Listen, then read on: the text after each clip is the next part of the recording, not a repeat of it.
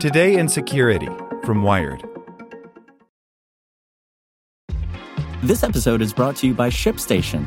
You know, some things take a lot of work, like sending little robots to far off distant planets. And just as that's challenging, so too is running a successful e commerce business, especially when there's so much to do.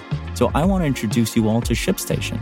Now, I love using ShipStation because of its easy to use dashboard, which makes managing orders and printing labels a breeze and super smooth. Oh, and the customer service is just out of this world. It's exactly what you need to help grow your business. Sign up for your free 60-day trial at shipstation.com slash technews. That's shipstation.com slash technews. What if I told you that you can support your blood pressure and healthy CoQ10 levels with two chews a day? The new SuperBeets Heart Chews Advanced is now supercharged with CoQ10. That's like getting CoQ10 for free. Our powerful blend of beetroot, grapeseed extract, and CoQ10 supports your cardiovascular health.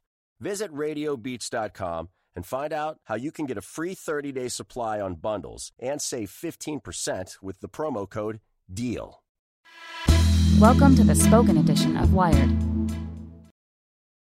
Support for this podcast and the following message come from TD Ameritrade. You can get smart with your investing with help from knowledgeable professionals, customizable tools, and education designed just for you at TD Ameritrade, where smart investors get smarter. Don't be fooled by COVID 19 contact tracing scams. Fraudsters have found yet another way to take advantage of the pandemic by Lily Hay Newman. The COVID 19 pandemic has created prime conditions for scams. From phishing attacks to unemployment fraud, attackers have put new, more exploitative twists on their classic hustles. And now the Federal Trade Commission is warning that those fraudsters have designed scams around state contact tracing initiatives. You've probably heard a lot about contact tracing mobile apps, but state health departments have also been ramping up manual programs staffed by trained volunteers. The idea is to trace people who have been in contact with someone who has tested positive for COVID 19 and advise all those who may have been exposed to quarantine strictly at home and monitor for possible symptoms. For all of this to work, contact tracers need to get in touch with lots of potentially impacted people, and many states are sending text alerts to call contact tracing hotlines.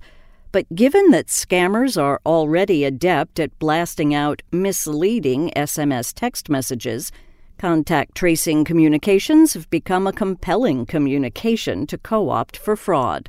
There's no question contact tracing plays a vital role in helping to stop the spread of COVID 19. Colleen Tressler, an FTC consumer education specialist, wrote in an alert on Tuesday. But scammers pretending to be contact tracers and taking advantage of how the process works are also sending text messages. Theirs are spam text messages that ask you to click a link. Don't take the bait. The malicious text messages can include links that either download malware onto your device with one click or take you to a phishing page that tricks you into inputting personal data or a password. One sample SMS scam provided by the FTC reads Someone who came in contact with you tested positive or has shown symptoms for COVID 19 and recommends you self isolate slash get tested. It then prompts the target to learn more by tapping a URL.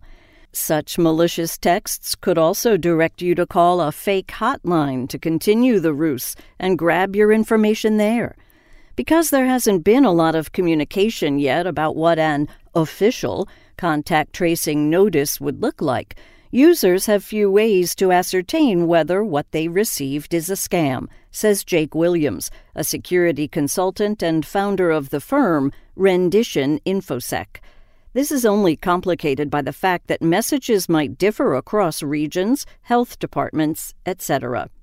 The flurry of new programs and services set up in response to the pandemic can certainly be hard to keep up with.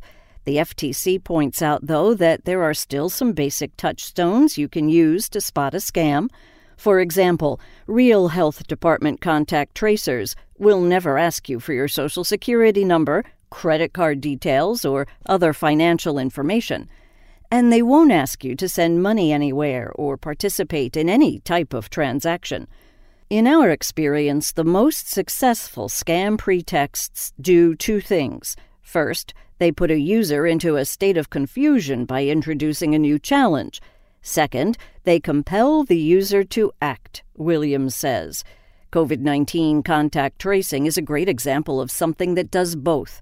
The actions the victim must take, including clicking a link, downloading a document, or submitting information, are plausible. No one would fault you for a trap during a pandemic, but there are precautions you can take to minimize your risk. Make sure you have two factor authentication set up on as many of your online accounts as possible. That way, even if a hacker gets one of your passwords, they'll still have a tough time actually getting in. Make sure you're keeping up with software and operating system updates to plug as many holes as possible against malware. And look into filters and blocking services if you're really being inundated with junk calls and texts. The pandemic and corresponding world economic crisis are stressful enough, but as official contact tracing programs ramp up, it's unfortunately necessary to discern the real alerts from the scams. Want to learn how you can make smarter decisions with your money? Well, I've got the podcast for you. I'm Sean Pyles, and I host NerdWallet's Smart Money Podcast. Our show features our team of nerds, personal finance experts in credit cards, banking, investing, and more. And they'll help you make the most of your money while cutting through the clutter and misinformation in today's world of personal finance. You'll get clarity on strategies to help you build your wealth, invest wisely, shop for financial products, and plan for major life events. Listen to NerdWallet's Smart Money Podcast wherever you get your podcasts.